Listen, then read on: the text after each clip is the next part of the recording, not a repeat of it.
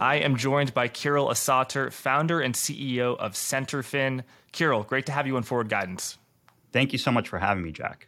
It's great to have you here, Kirill. You know, a lot of the folks who I interview, they think the dollar is going to implode, they think it's going to explode. The you know interest rates are going to the moon or they're going negative. Uh, they have a firm you know conviction that's sort of based on it. But you are actually managing real money. Uh, you're you're an investment advisor, and you know you're what. So tell us a little bit about Centerfin and what role macro plays into that. Yeah, absolutely. Uh, it's a great question, and macro is is you know ever so more important today than than it has been in recent past. So um, about Centerfin, so we we started Centerfin about two years ago and went live with it about um, at the beginning of this year. Um, we manage money on behalf of individuals. We are a registered investment advisor. Um, we manage money with a long term view, but we take into effect um, a global uh, a kind of a global macro view in helping us with our asset allocation. And so we're not an automated advisor. We're not a passive, um, you know, investing platform. We are really utilizing decades of experience in the hedge fund industry and the relationships that that that experience has has brought to the team to help inform, you know, how to position clients in this very unprecedented market environment. And so, um, you know, as a as a great example of uh, how this uh, how this kind of um, uh, uh, reflected itself recently. At the end of last year, as you recall, everybody on the sell side and the Federal Reserve was talking about how the inflation that we were witnessing in 2021 was likely to be transitory. Um, we had formed a view and kind of talking to a lot of our network that you know there's a decent probability that inflation was going to be not transitory and was going to stick around a little bit longer and be you know uh, more of a problem than what was being um, spoken about at the time. And so what we sat down um, to think about is you know what are what is the obvious thing to do for clients uh, if you think inflation is going to be uh, more of an issue than what is being priced in the markets right now. And one of the most obvious things to do is really just you know uh, limit exposure to any traditional fixed income assets because if you think about um, the way that inflation works, um, real interest rates on fixed income assets become negative, um, and hence they're you know uneconomic to hold, and hence you know it's it's not it's not a good place to be. And so you know what we've seen in the first quarter and and continue it throughout 2022 as the narrative around inflation and the and the data has been uh, obviously more than transitory. We've seen fixed income assets fall in price as yields have gone up, and um, and that's a that's a good example of how we use our macro views. So it wouldn't be offensively, so to speak. It would be more de- defensively. Yeah, that's a great example, Kirill. And when you make a sale, how do you decide about what to do with that cash? Because an individual investor who is, you know, uh, feast or famine by their own uh, dint, by their own investment choices. If they want to sell the S and P 500 because they get scared, if the S and P crashes, they feel good, they feel smart. If it doesn't, and they lose out on a rally, you know they have no one to blame but themselves. But if you do that, Kirill, a client can say, "Hey, Kirill." You lost, you know, the S and P 500 went up 20 percent, and we were in cash. So what happened? So how do you how do you deal with that? Yeah, so so we it's, it's actually very relevant to the conversation we're having you know exactly today uh, in kind of mid 2022 because we're kind of sitting in a place where it's not clear that the market has clearly you know it's not clear that the market has found a bottom at this point um, but we are also managing money on a 10 20 and 30 year time horizon right? And so that's the balance of trying to figure out you know how do you position clients to mitigate that drawdown uh, with maintain, you know, while maintaining that long-term mindset. And so what we do is we kind of shift things around in the portfolio. And so, you know, at the end of last year, to your question about what do you do with the cash once you um, sell the fixed income exposure? Well, we came into this year with a heavy uh, allocation to commodities, you know, uh, precious and base metals, um, you know, some natural resources. Although we were we were clearly underweight energy, and and we kind of fixed that in, during the first quarter. Um, but um, but that's that's how that's how we approached it because we felt like what is the beneficiary of inflation? It's obviously commodities is the is is the obvious place to be. Mm. And what have you made of the huge run up in commodities? And to what degree do you think it might be halted, given that we've you know, had some very jittery price action over, over the past month, particularly in things like copper, iron, and natural gas? Yeah, it, it's a great it's a great point, and this is where I think the balance of the kind of short term market moves and the longer term uh, perspective comes in. So, um, you know, commodities did behave as expected kind of in the first quarter. But as you know, everything kind of rolled in the second quarter, everything kind of rolled over as we started to see recession and growth fears. And so, um, you know, all of the commodities have now come down because, uh, you know, the market's more focused on uh, potential recession hitting us than it is on inflation, right? And and this was, you know, we were kind of witnessing this throughout the second quarter um, and and discussing it internally and the underlying fundamentals for commodities, right? So copper, um, you know, gold not so much, but you know, say copper a- as an example. Um, there is a fundamental supply demand imbalance given that we are moving globally into this, you know, electric vehicle and electricity as, as a source of energy for for vehicles. Um, you need uh, a lot of these input commodities to make that happen. And so, long term, there's a, a very bullish fundamental picture for commodities, almost all commodities at this point. Um, and so our view has been, you know, while you know they've rolled over, uh, we've maintained our um, our existing exposure uh, at this point anyway, um, and uh, and we think long term, it's it, you know fundamentally the picture is very bullish for commodities. And and let's say a client says, I really want to be allocated towards commodities. Are you then investing in sort of hedge funds that buy commodity stocks? Are you buying commodity stocks yourself? Are you owning ETFs that have futures positions? Sort of how what give us the range of sort of how you do commodity investing?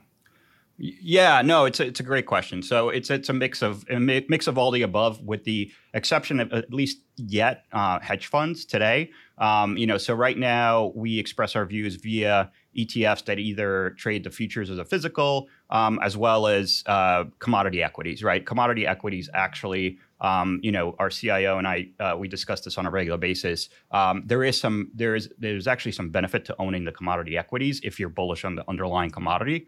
Um, and so we we have a mix of mix of the two currently.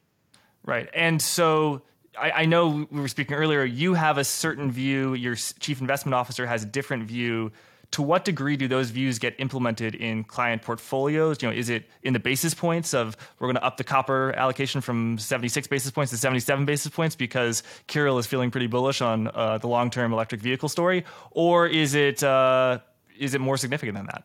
No, yeah, it's it's it's a it's great to have kind of you know a healthy debate. Um, you know, we don't um, again, given our experience, we we've been our CIO has spent a lot of time in the hedge fund industry, myself as well. Um, you know, having kind of different biases, and I do tend to have a more bearish overall bias, uh, while our CIO I think has a, a, a bullish overall bias. I think that's very very healthy uh, because it, it it helps us balance uh, the exposure in client portfolios, and it is on the margin, right? It's not. It's going to lead us not to make any big bold calls because that's not what we're that's not what clients are, are paying us for right? We are not a hedge fund. We're really trying to manage their money on a very long term time horizon.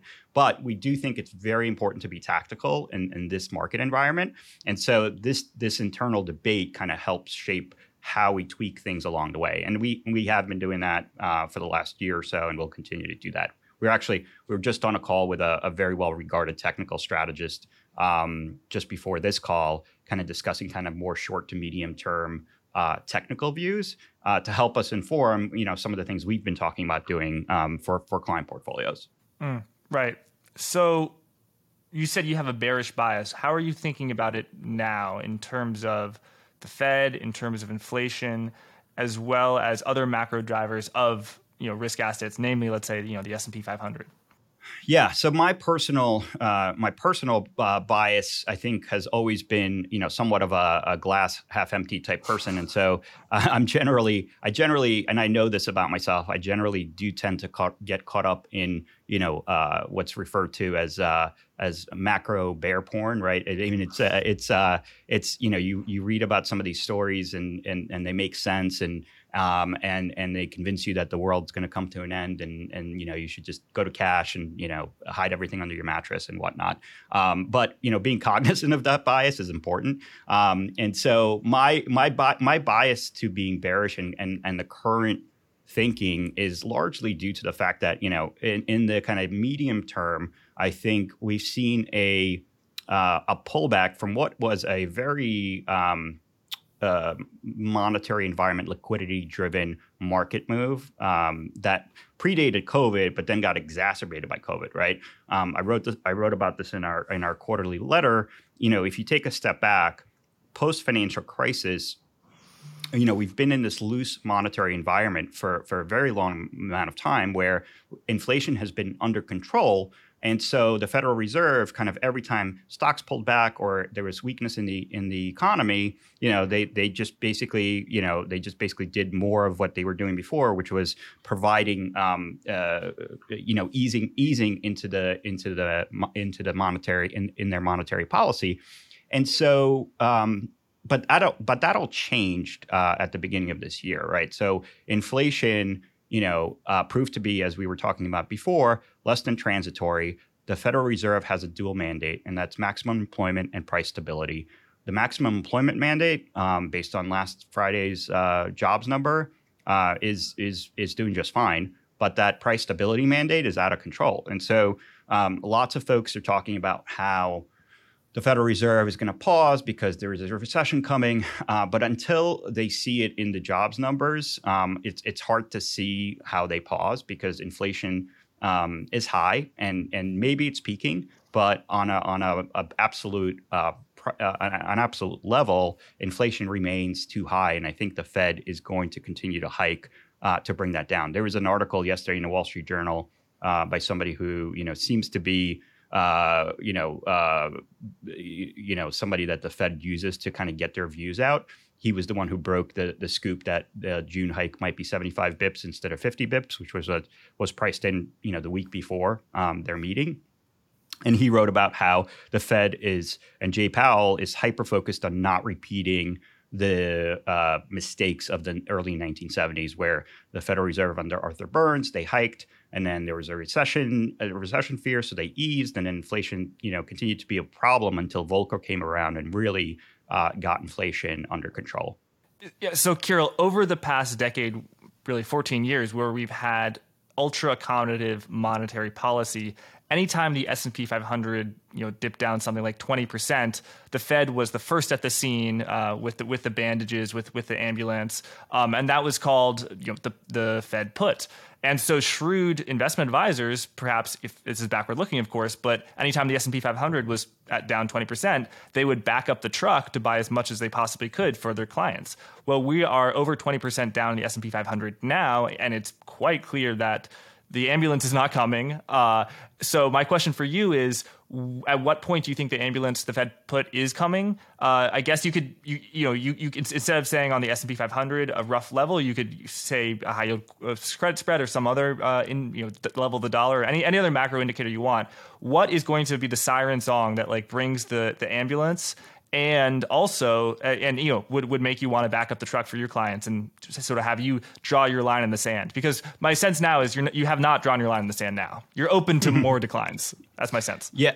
Yeah I, I think so. And i mean you know the concern is is that you know, the more we talk to people in the know, the more that seems to be consensus, which is always kind of concerning. But um, like somebody just recently uh, that I was talking to said, you can't just be bullish because everybody's bearish, um, which is true because I do think we need to adjust for a new monetary regime. And to your point about the Fed, the Fed is focused on inflation. They're no longer focused on, uh, you know, again, the jobs the job the jobs picture remains pretty strong and so they can't that, that part of their mandate is fine and inflation is not fine and so i think that um, we need to mentally adjust uh, away from this buy the dip mentality um, and really think through um, you know the second and third order effects of what of what this Fed policy means. And I think where we'll see it and where the you know the potential for the Fed to pause is not going to be with the S and P 500 at a certain level it's going to be with something breaking in the credit markets. And so uh, once you see once you see cracks in the credit markets, which you've seen spreads blow out just recently, just in the last quarter, but they're not outrageous at this point. Um, it, it's not. There's no. There's nothing broken right now, right? I mean, there's there's not a lot of you know capital markets activity because you know companies are not expecting to to be financed in this in this market environment. But nothing seems to have been broken yet. I think you know once you see some cracks in in the credit uh, markets, that's probably where the Fed starts to get focused on whether or not they're they're they're too tight uh, and maybe pausing or, or or going the other way. Interesting. So it'd be in, it would be in the credit markets, not the equity markets, that would, would cause a, a Powell put, a Fed put. Kirill, what is your view on how much Fed policy actually works? Like, how sensitive do you think GDP and inflation actually is to the shrinking of the balance sheet or the raising of, of interest rates? Uh, and also, is it sort of a real effect or is it kind of a narrative effect? That's a great question. Um, I don't think I have a, a, super smart answer, except that you know if you look at history as a guide, uh, you you did see um, you know the the effect of monetary policy flow through to the real economy, right? And so um, you know, the Federal Reserve at the end of the global financial crisis, you know, they did things that were unprecedented at the time. You know, quantitative easing, um, which you know is is now something that we've come to accept. If you recall, that that is something that was supposed to be temporary. It was supposed to be a temporary measure. Uh, it became, you know, it just became something that was you know common for you know 12, 13, 14 years. Um, and I think that that has led to um, asset prices being higher. Um, and I think the economy is kind of just kind of you know trounced along the whole time. Um, as long as the economy has not been in a recession and the, the, jobs picture has been healthy, the Fed has been you know very happy with their policy. But I think again, not to beat a dead horse, but I think we're living in a different environment where um, we um, you know we do have an inflation uh, problem that we haven't seen since the 1970s. Um, and the Fed has to act differently. And I do think yes, it does have an effect of slowing down the economy because you know whenever you tighten monetary conditions, um, it's going to it's going to go it's going to feed through to the real economy and slow down the economy. And we're we're already seeing some of this, right? Like you've seen economic data, except for the jobs number, um, get fairly weak in the in the latter part of the second quarter. Um, so I do think that there is a there's a correlation to Fed policy and and the real economy. Um, but I I'm, I worry about you know the Fed the Fed is not worried about I think stock prices, which is what I think people came to believe in the in the prior QE period. If anything, I would say again at a very high level, I think that that has um, grown the inequality gap, right? Because you know only the top whatever it is, ten percent of households, at least in the U.S., own uh, financial assets like stocks and real estate, and um, and and that policy has helped those assets uh, grow in value uh, most of the population actually does not own financial assets, right? And so um, I don't think that the Fed is going to be, you know, concerned about stock prices, but I do think it does have an effect on the on the real economy, and they need to be cognizant of that. Kirill, switching gears a little bit, I know you said that you were sort of trading stocks, trading dot com stocks uh, in your in your college dorm room. Could you would you think that the past two years of speculative fervor, if I can call that, with sort of all the fresh new IPOs, the SPACs, the, all the companies that have no no profit, no revenue, and they're trading at ten billion dollars, is that not comparable to the dot com bubble? Is it comparable? Is it even worse? Uh, you know, and also, what was it like, sort of launching your product as that was crashing? Yeah, um, it's a great question. So I think no, no, as as they say, and it's a little overused, but no two periods are exactly the same, right? But there's there's similarities, and I do think there's a lot of similarities between what happened kind of post COVID and a you know explosion of retail trading with the you know platforms like Robinhood, um, you know, providing an easy way for for for more entrance into the market. To when I was in college and E Trade was a new thing back then, where you know I can open up an account online, you know, I can trade for you know relatively cheap relative to to you know history at that point.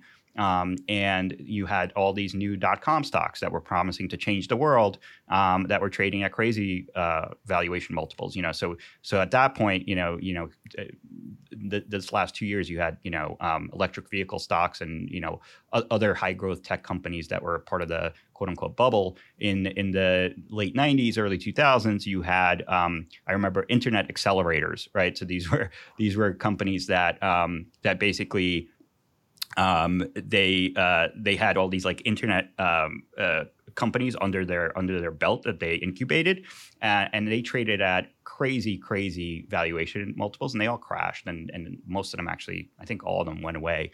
Um, so I think there's a lot of parallels to to that, um, and I think that we we saw this clearly, you know, when you know you saw this. Um, you know, you saw the, meme stocks and stuff back in the in the '90s. It was it wasn't you know on Reddit. It was on you know the the message boards on Yahoo Finance, right? Like I mean, I was on those message boards. It, it's very similar. So there's a lot of parallels and there's a lot of you know history rhymes, as they say, uh, to to what happened back in the late '90s. Um, and I think you know it's healthy and unhealthy at the same time. It's healthy in that it helps teach people a lesson. Like I learned a very hard lesson. It, it's helped inform my view of the over the last couple of decades as I've been working professionally in finance, um, and and hopefully it, it it teaches people's you know the, the younger generation today that's entering the stock market um, the same lessons because I think they're valuable. Um, it's obviously sorry, Kirill. What what was that lesson that you learned? Um, there's no free lunch. Uh, that's kind of the basic lesson, right? Like there is no get rich quick scheme, right? The the you know the to the moon you know uh, memes uh, are temporary. They're just it, it's just it just doesn't happen, right? Like um, this um, this this whole concept. The one of the things I really I really respect Robinhood for everything they've done and, and what they've built and having started a company. It's you know it's very difficult, but this this concept of you know, trade stocks for free is just misleading, right? It's there is no free lunch. there is nothing free, right? And we learned this with Facebook, you know, a while ago, right? You know, if it's free, you know, you're the product. Um, and and so I think that that's an important lesson because I, I, think you know most people just thought stocks go from you know up and to the right uh, forever, uh, and that's just not the case. Definitely wise advice. There is no free lunch. Yeah, Robinhood, I think, really revolutionized the free trading. And to the extent that, you know, I'm on a different brokerage platform, but I have free trading, I think that's because everyone just wanted to catch up and, and compete with with Robinhood. Although I will say, when I try and buy a Canadian stock or a European or a, Chinese stock, and I have to pay that 4.95 or or you know something like that, I am a lot more uh, uh, um, discriminating. You know, I, I, I do I'm pay a lot more attention. Absolutely. No, I mean, look, I, I do think they did a great job in kind of, you know, uh, putting pressure on the brokerage industry. There's a ton of fat in, you know, uh, anything, you know, anything retail oriented and on Wall Street. That's kind of one of the one of the reasons we started Centerfin also. Uh, and so, um, you know, kudos to them for for for for you know including this whole new part of the um, the world into into financial markets. But um, I do think there's a you know there's a balance that needs to be that, that needs to be had there. Yeah, and tell me about Centerfin's ability to access funds the that would norm alternatives, let's call them, that normally are not accessible to to retail investors. Why was that important? And then we can get into the alternatives like distressed, macro, long short. Yeah, absolutely. So that was a big part of the thesis, and and really to take a step back, you know, I think when um, you know when we started talking about it, we were basically just looking at the way that a lot of the institutions that we've been dealing with or working with or working at for for a couple of decades collectively um, manage money for the long term. They and and the institutions I'm referring to are kind of endowments and, and pension funds and the like you know they've been managing money in this way where they are including alternative assets into their asset allocation portfolio. And it's really designed to you know it, it serves different purposes and different for different institutions and and depending on their portfolios. But you know really it's it's it's trying to access a return stream that's not um, that's not as simple as you know stocks and bonds, right? That's a little bit of a different um, a different return stream that's getting its you know uh, the driver of returns is different, and so it it creates a diversifier for the portfolio for the overall portfolio of stocks and bonds because that's you know that's the core portfolio. Um, and it also provides access to sometimes uh, uh, asset classes uh, that are not that are just not in stocks and bonds right? And so um, so our our point of view was we first of all we have the know-how and the relationships to be able to diligence and understand um, between all of the managers out there who makes sense and who doesn't make sense. Um, we have the relationships to actually access them um, because you know I think if you were to you know even five five or six years ago if you were to kind of pitch what what, what we're pitching I don't think it would have been um, a, a, a, a, very easy thing to do but I think that in this environment um, and and this focus on you know retail and and and the institutions actually pulling back from alternatives over the last you know five or six years, I think it creates an opportunity for us to come in and, and, and offer a different path for some of these some of these hedge funds. And um, and so we just we just have the the know-how and the relationships to be able to diligence these managers and implement the strategies in in client portfolios in a way that I don't think any other group really has uh, that that's doing something similar. Yeah, definitely is hard to invest in a hedge fund without you know a lot of money for sure. So that, that's just you're pooling the, the client's money. That that's interesting. And then can you just walk us through the the different alternatives because the word, word alternatives it can be very confusing. So there's you know there's long short, which is like long Disney, short Netflix. Then there is distressed debt, which is actually where you came from, right? As where you started. So you're buying like really off the run credit uh, bonds that are trading at deep discounts. Uh, what else is there in the alternatives world, and why is it so important as a diversifier? Yeah, no, there's there's a we can we can spend hours talking about all the different types of alternatives, but to break it down into maybe kind of broad buckets, I would say you know the biggest and and and and let's just stick to hedge funds for the time being. But there's also obviously venture capital and, and private equity, which which broadly speaking are part of alternative investing strategies. And so I think in the hedge fund space, the largest category today is equity long short. Uh, to your point, this is where um, you know uh, a manager might be picking stocks long and short, positioning the portfolio um, you know, uh, to to be long stocks that they think are going to outperform the market, and short stocks they think are going to underperform the market. And so, um, so there's that's probably sixty to seventy percent of the market, if I remember correctly, based on the on the latest stats. Um, and and what that does is it designs a return. Again, if you're you know both long and short stocks, it design it, it designs the output of that is a return that's very different than if you were just to own stocks, right? Because um, you know when markets go down, you're not going to go down as much as the market because you're also short stocks. Hopefully, you're picking the right stocks, and when markets go up, you're actually outperforming um, the market, and and so the overall return profile is a is a higher quality return than just owning stocks. And and so what I've observed in in my experience in uh, the equity long short space is you know the managers that I think stand out to us are sector focused managers. So these are managers that actually focus on specific sectors. So you know TMT, you know tech media telecom has been uh, you know a big sector obviously very popular over the last you know five or six years um, that's a that's an interesting sector where if somebody's only focused on those stocks that smaller universe of stocks it's more likely that if they're good they'll over a period of time they'll they'll pr- pr- provide decent performance above whatever the underlying benchmark is.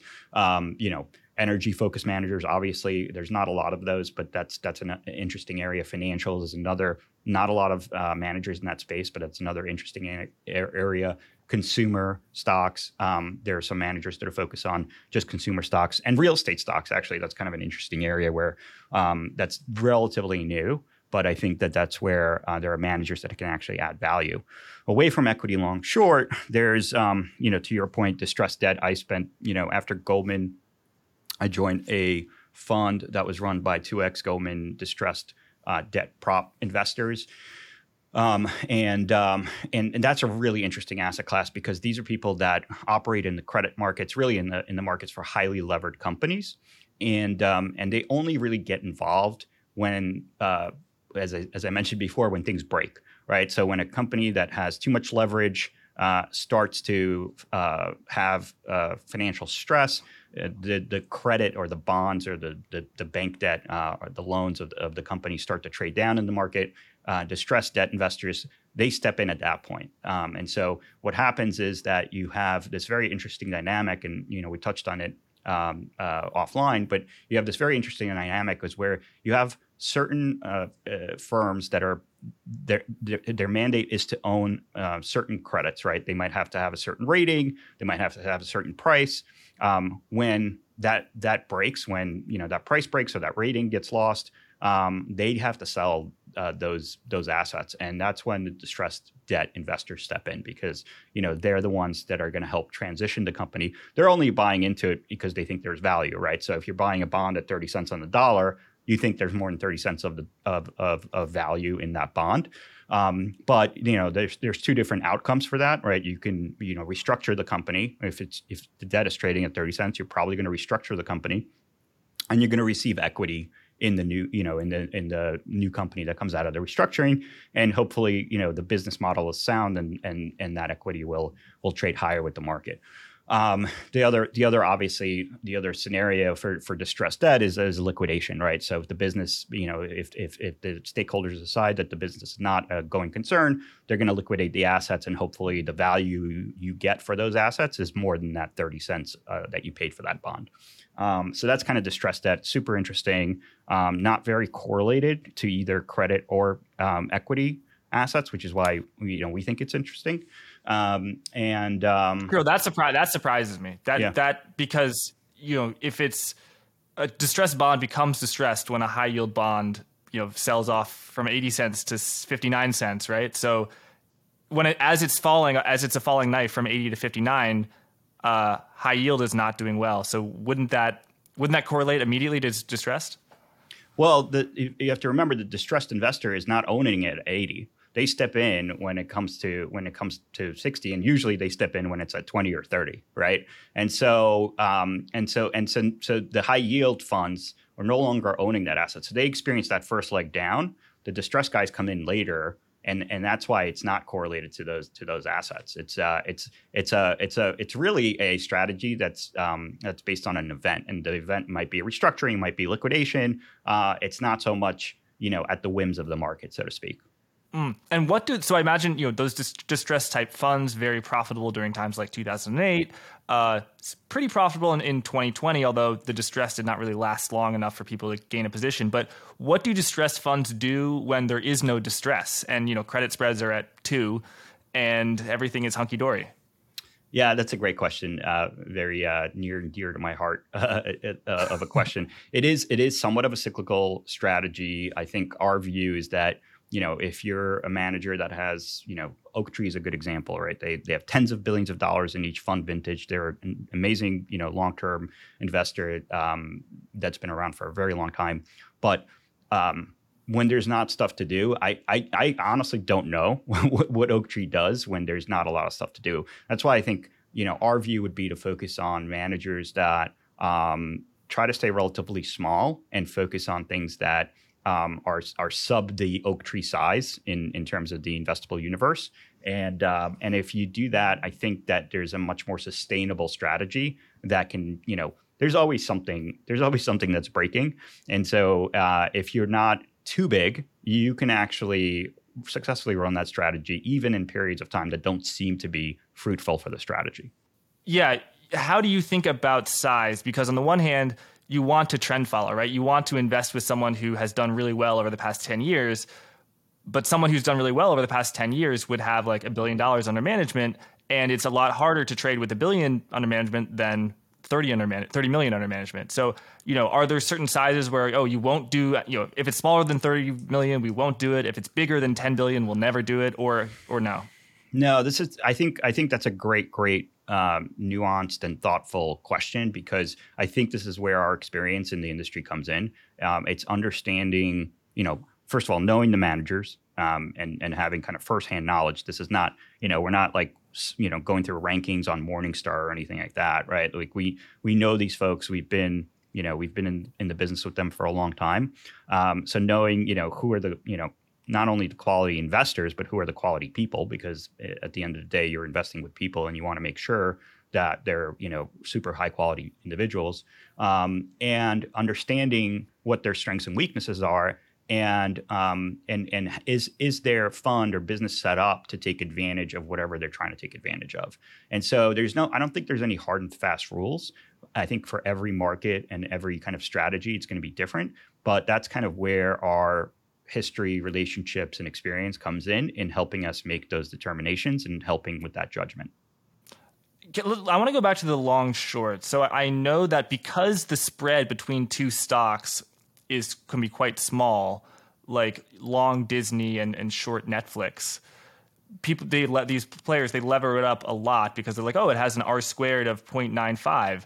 But what if, you know, Disney has an earnings announcement or the correlation changes and suddenly they you know are on the hook for some serious losses and then they have to degross their entire book and so they they they reduce their positions massively across the board to what degree when when we see you know oh my God, this stock's up 10% or this sector is, ETF is down 4%. To what degree is that is that due to sort of the long short players? Like, because I think they, they, they run a pretty big line, right?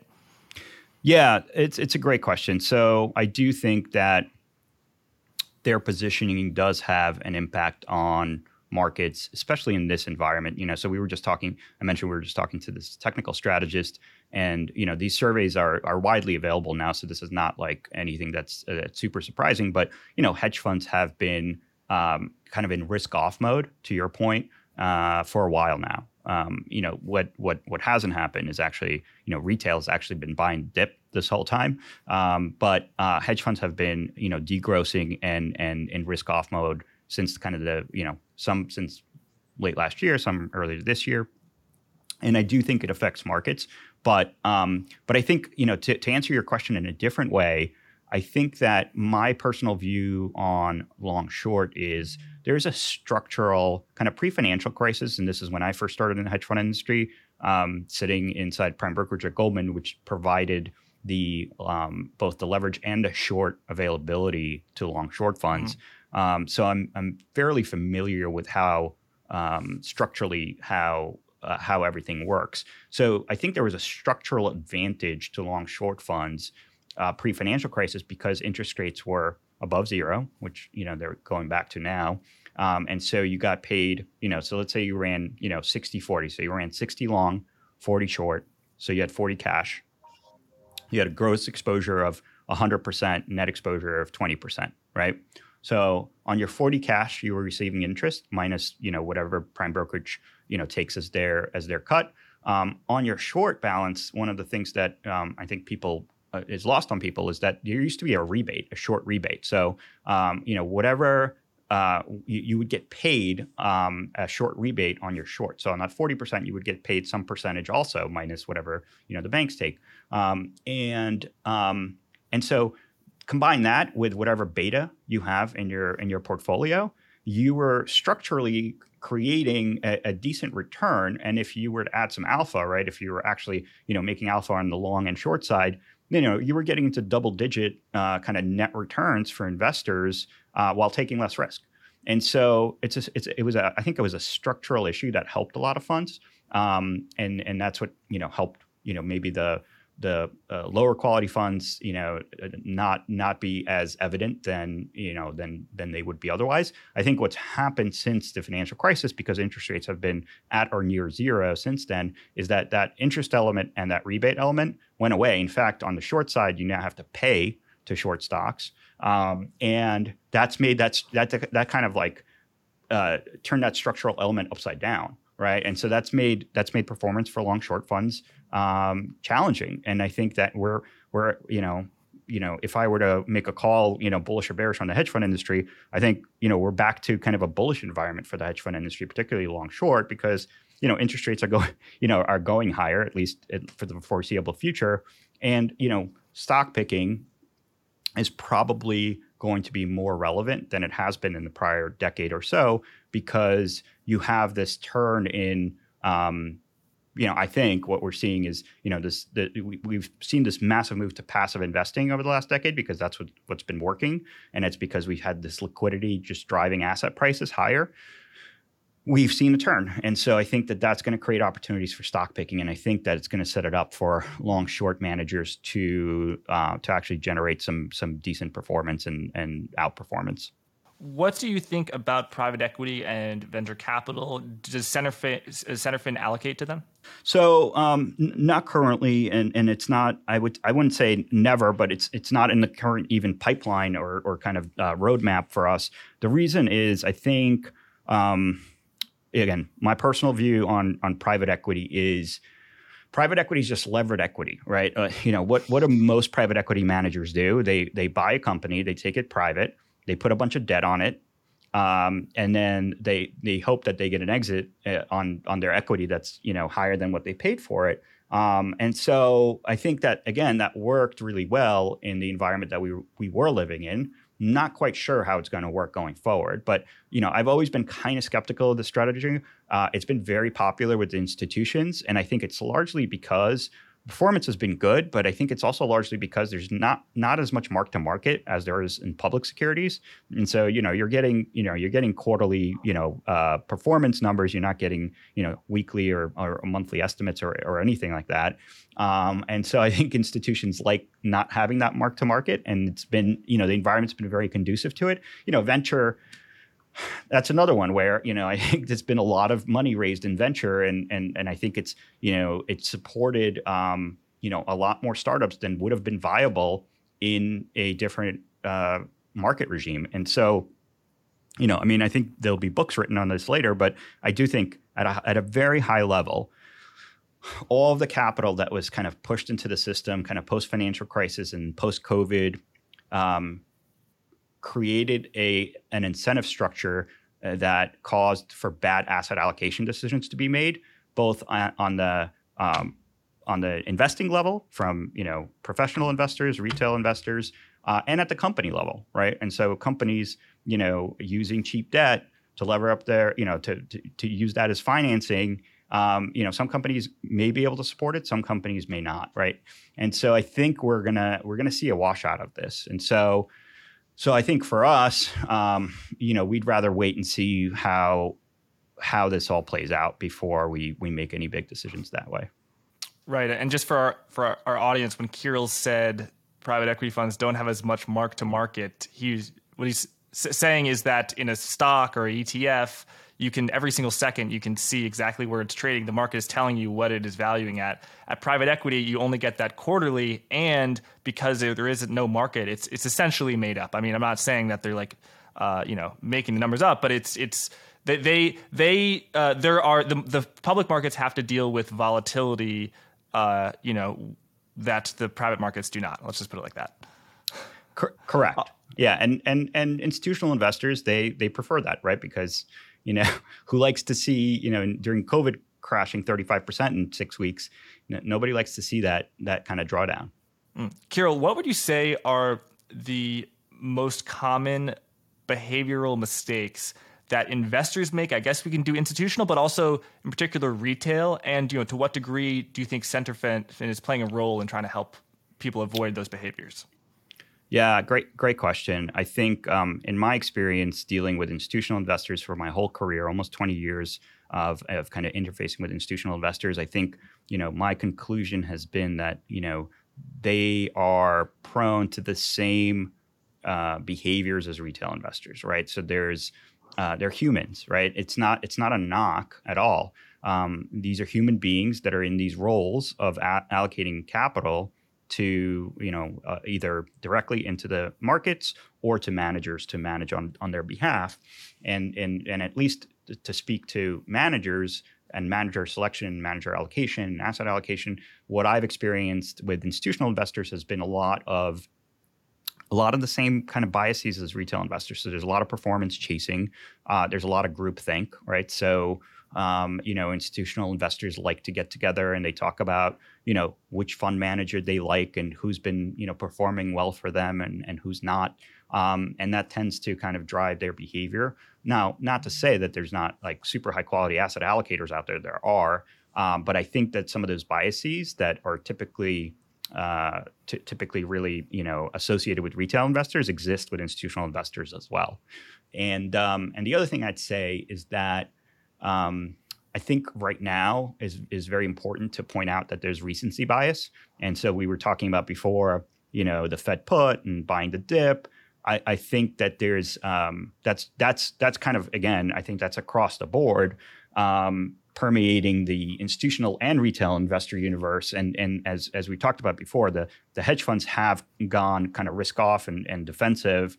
Uh, the retail investors have yet to do so. And we have this debate internally whether or not um, the retail investors will be the last to capitulate.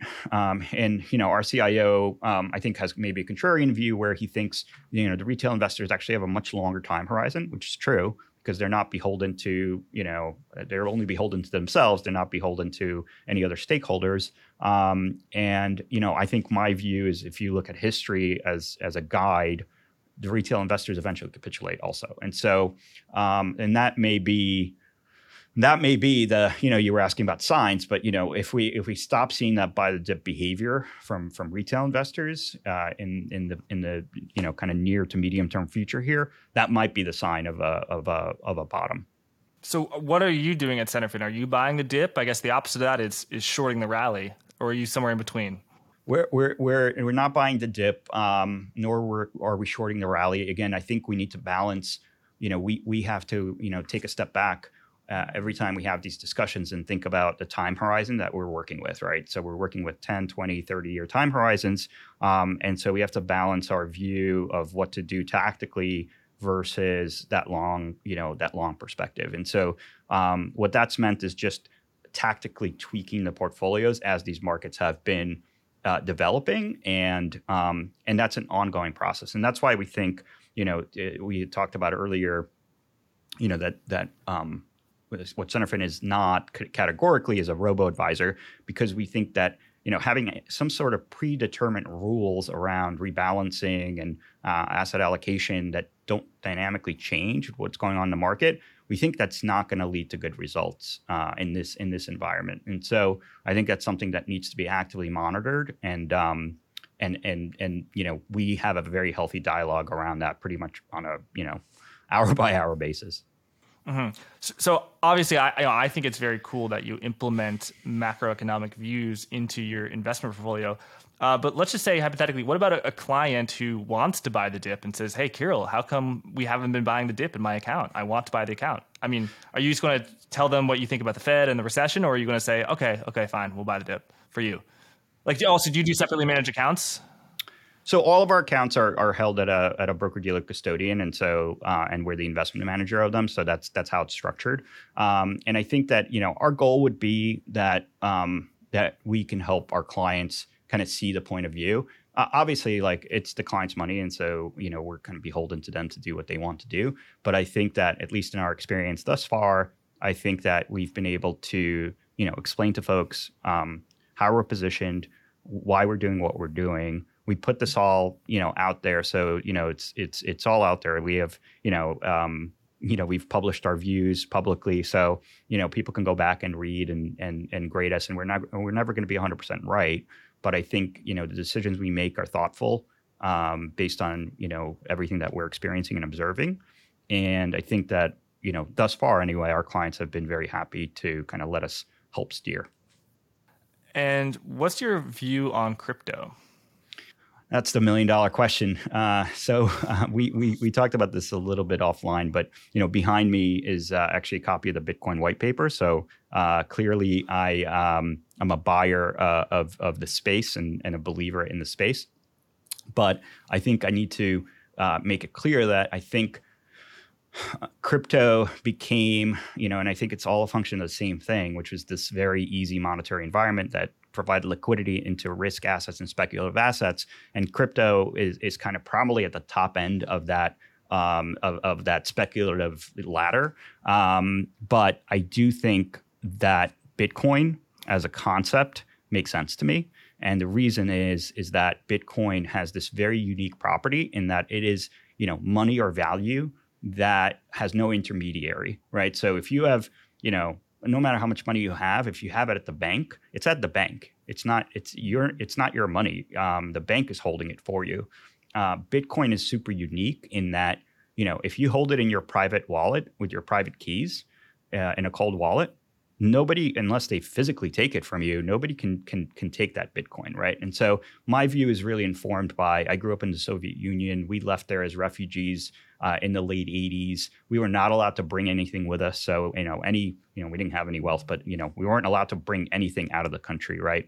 Um, and so if you if you kind of take a step back and you think about what's going on in the world right now, you know, is there a need for a sovereign less money, right? Like a, a money that's not tied to any country or any any any um, you know any government? Um, I think there is, and and I think that's the use case. And I think that like you know, uh, crypto kind of built on that, and and and you know, it get gets caught up in these like narratives and boom and bust cycles and and whatnot. But at the end of the day, I think you know, Bitcoin to me makes sense, and I think Bitcoin will continue to be around. And I think that that Bitcoin belongs in you know client portfolios or or some you know small exposure to client to to crypto belongs in client portfolios, but it needs to be sized accordingly because it's super volatile and super early in in its in its um, in its life and so and and so that's what we recommend. That's what i've been recommending you know even before centerfin to friends and family is you know 1 to 3% of exposure into the space. Um, you know some people have listened to me some people have not listened to me some people have a lot more exposure.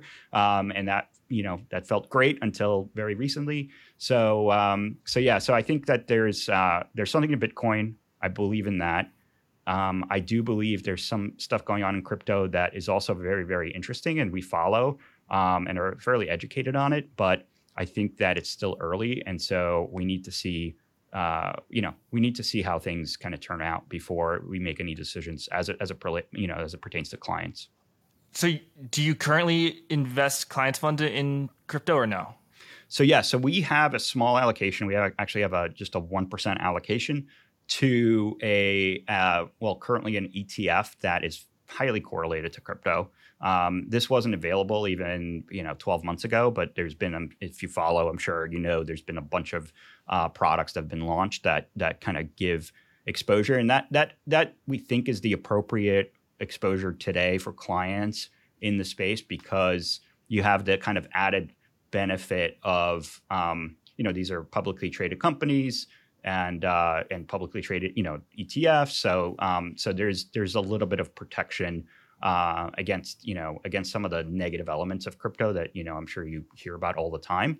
Um, but yes, we do. Okay, we so sorry, this ETF owns crypto companies, not crypto itself. Correct. Yeah. So similar to similar to you know kind of our, our discussion on on commodities and commodity commodity equities. Um, you know there are now crypto equities. There's now enough of them that you can have a diversified basket um, of companies that that that are highly correlated to what's going on in crypto, and um, and we think that at this stage that's that's appropriate in a small way.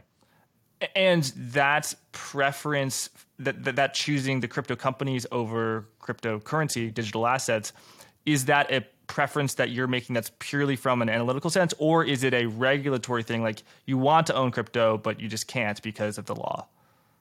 It's not. It's no longer, I think, a regulatory thing, but I do think um, I do think it's more complex than, and there's there are certain companies that have made some strides, uh, as I'm sure you're aware of, in, in, in, allowing for RIAs to own crypto directly for clients. And it's not at a, you know, it's definitely something on our roadmap. But um, at this stage, we think that that's the, um, it's not an, it's not an, by any means an analytical uh, decision. It's more of a kind of structural decision, I would say. Mm, that makes sense. Do you have, and of course, everything that we say in this podcast is not investment advice. Do you have a single company in crypto that you're just wildly bullish on that you think is super undervalued at this current stage? I, I really wouldn't say so. I think a lot of these companies still, um, you know, I, th- I think the space is still early, um, and and so I think that you know you've seen massive drawdowns as as I'm sure you're you're familiar with, um, and you know some of these stocks might look cheap, um, you know, at a, at a very high level. But um, I do think that there's still going to be disruption to some of their business models. Um, I will say, on a personal level, not investment advice, but I'm a, I'm a fan of Jack Dorsey. I think he's a really interesting thinker. Um, and I think I'm following kind of what he's doing uh, because I think he's, you know, kind of stepping off the, the board of Twitter, um, you know, and focusing on, uh, I think it's called the block now instead of Square. But, um, I think that you know it's it's worth following what Jack Dorsey's doing because I think he's a very uh, thoughtful um, you know thinker in this space. Interesting. Kirill, my, my final section of questioning for you would be about that basket of alternatives that is called macro hedge fund. So I, you know, I've interviewed macro hedge fund managers, have a lot of macro analysts on it, uh, on here. But when you are allocating to macro hedge funds, how do you sort of think about that risk reward and are you betting that the manager is good? Are you betting that the man, the portfolio manager is an efficient trader? Are you betting that their macroeconomic view is right? Uh, if so, you know, does that just play into your macroeconomic bias as a deflationist and inflationist?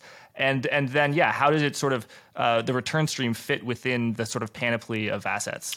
Yeah, so currently we do not have um, a macro manager exposure for clients. We do actively uh, speak to uh, very you know very smart macro managers on a regular basis and that kind of helps inform our macro views and how we how we think about asset allocation but i think global macro uh, is one of these strategies. And you know, to take a step back, I think global macro is one of the earliest hedge fund strategies when the hedge fund industry was still very, very nascent in the 1970s. I think 1960s or 70s. A lot of the managers that kind of emerged um, at that point, and you know, these are like legendary names like Druckenmiller and Soros and Paul Tudor Jones and Louis Bacon. Um, the basis of of how they invested, um, I think, you know almost always came down to macro global macro and and uh, and what that means and why it's hard to define is because that basically gave them free reign to do you know whatever they wanted eh, across different asset classes and geographies with the with the one kind of common theme that um, you know all of these views uh, were implemented from a top down uh, perspective instead of bottoms up perspective. So in, instead of looking individual at a you know a company, a Coke versus Pepsi example, you know they're really looking high level and they're saying you know is the are us stocks you know expensive relative to european stocks or japanese stocks or are interest rates in the us uh, rich relative to to yields in, in Japan or or or the or, or the eurozone. Um, you know, so, so they're making you know they're they're analyzing things at a very macro level, and then they're positioning their funds to take advantage of those views. And so I think you know as we as we progress here, and as we talk to more and more managers and, include you know potentially include them in in the portfolios, it'll it'll be the same exact thing as as with any other manager. It's first of all. Do we know the manager? Do do we know them well?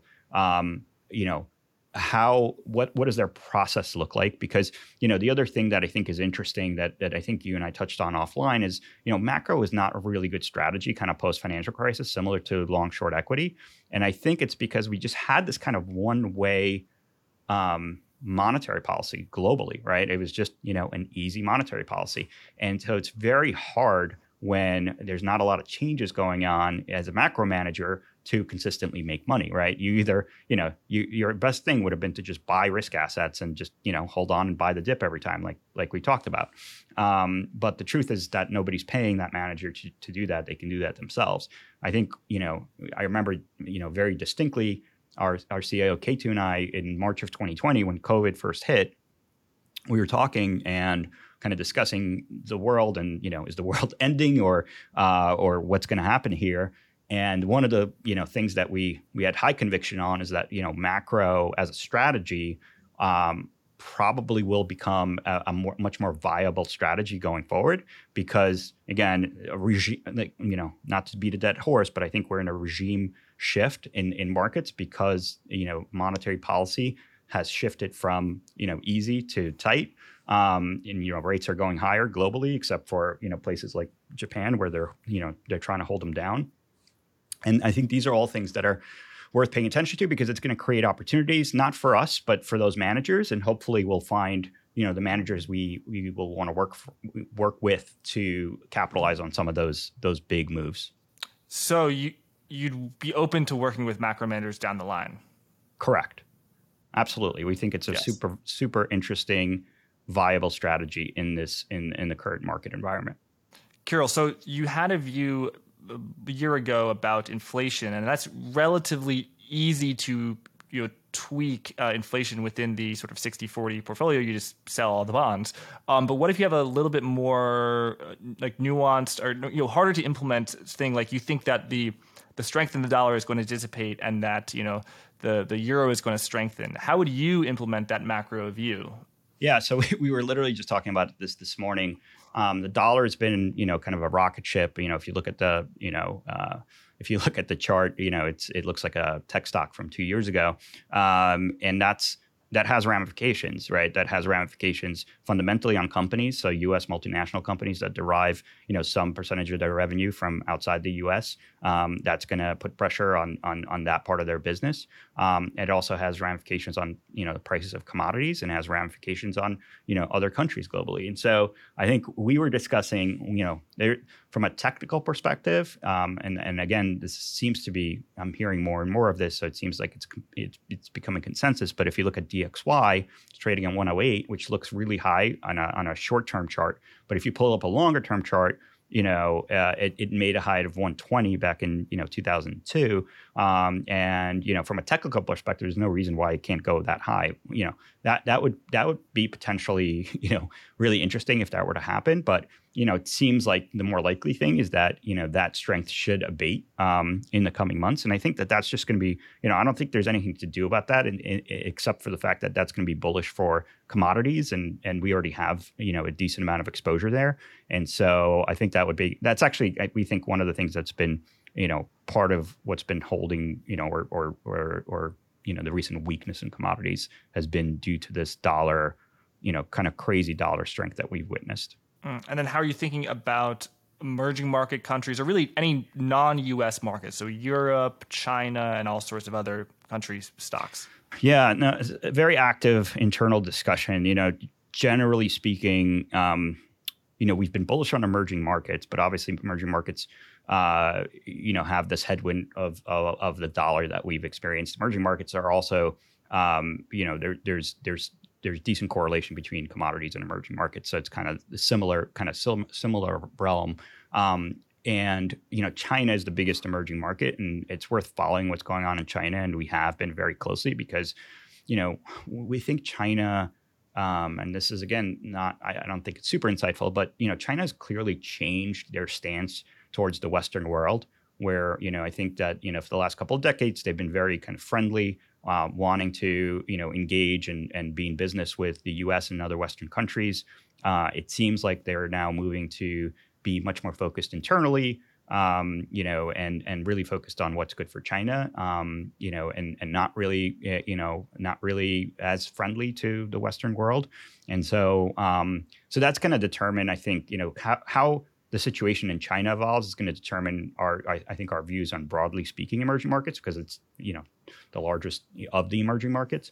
Um, I think Europe is you know potentially um, that's actually you know one exposure we've we've considered you know getting out of for clients recently because you know we think Europe's potentially um, in a in a tougher place because they're facing the same kind of recessionary pressures that the U.S. is facing, but they have the additional problem in that the ECB has even has been even um, you know so they have inflation, they have recessionary fears, but the ECB has yet to really change their kind of stance, um, and so there's there's a, there's a higher probability of things breaking there, and, and you're seeing that a little bit in, in terms of you know the the fragmentation of uh, of of you know uh, government securities uh, yields in, in the various different uh-huh. countries uh-huh. in Europe in Europe, and that's something worth worth following. But that's that's one place that maybe if if you you know nothing seems obvious at the moment. It's it's a very you know a very tough environment, but uh, if you if if you know if I had to choose a place that seems um, where we can take some action right now, it would be to just kind of get out of uh, European equities at this point. Interesting. Well, Kirill, it's been great having you on Forward Guidance. Where can people find you? Do you have Twitter? I'm on Twitter. I've been trying to get more active there. Uh, my my handle is Wall Street Hobbes. It's uh, W A L L S T H O B B E S, and um, uh, obviously centerfin.co.